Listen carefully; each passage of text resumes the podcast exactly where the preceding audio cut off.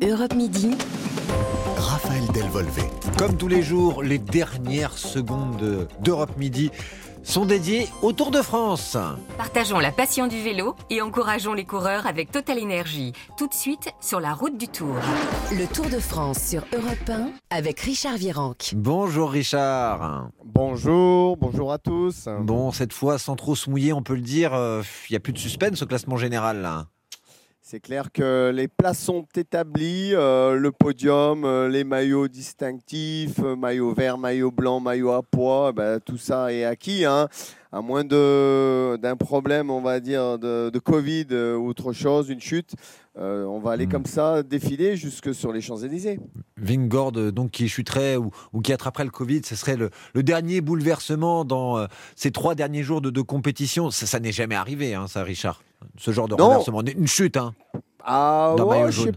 bah, je sais pas. Non, euh, non, ce qui est arrivé, c'est perdre le maillot jaune à quelques jours de la fin, mais sur un, un acte, euh, on va dire, physique, hein, Ouais. un coureur qui craque. Mais, mais là, euh, sur chute comme ça, abandon, non, mais on va pas leur souhaiter. hein. Je crois qu'il le mérite euh, amplement.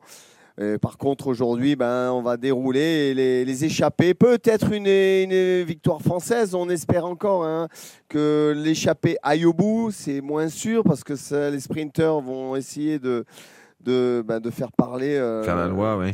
Ouais, c'est ça. Donc, euh, van Aert qui a assuré son maillot vert va peut-être euh, se calmer maintenant. Il a attaqué quasiment tous les jours, hein, le Belge. ah, je pense que il va. C'est un cannibale hein, sur ce Tour de France. Il mange tout. Et, et peut-être, euh, il va peut-être euh, encore s'imposer peut-être aujourd'hui, parce que c'est le sprinter euh, qui, ré- qui est en course et qui marche comme un avion. Et on a vu hier. hein, euh, c'est lui. Bon, il s'était lancé dans une échappée. Il avait attendu le maillot jaune et. C'est lui qui a, qui a permis à, à- à faire sauter. euh, Ouais, c'est cette stratégie qui a, qui a fait que Pogacar a été distancé.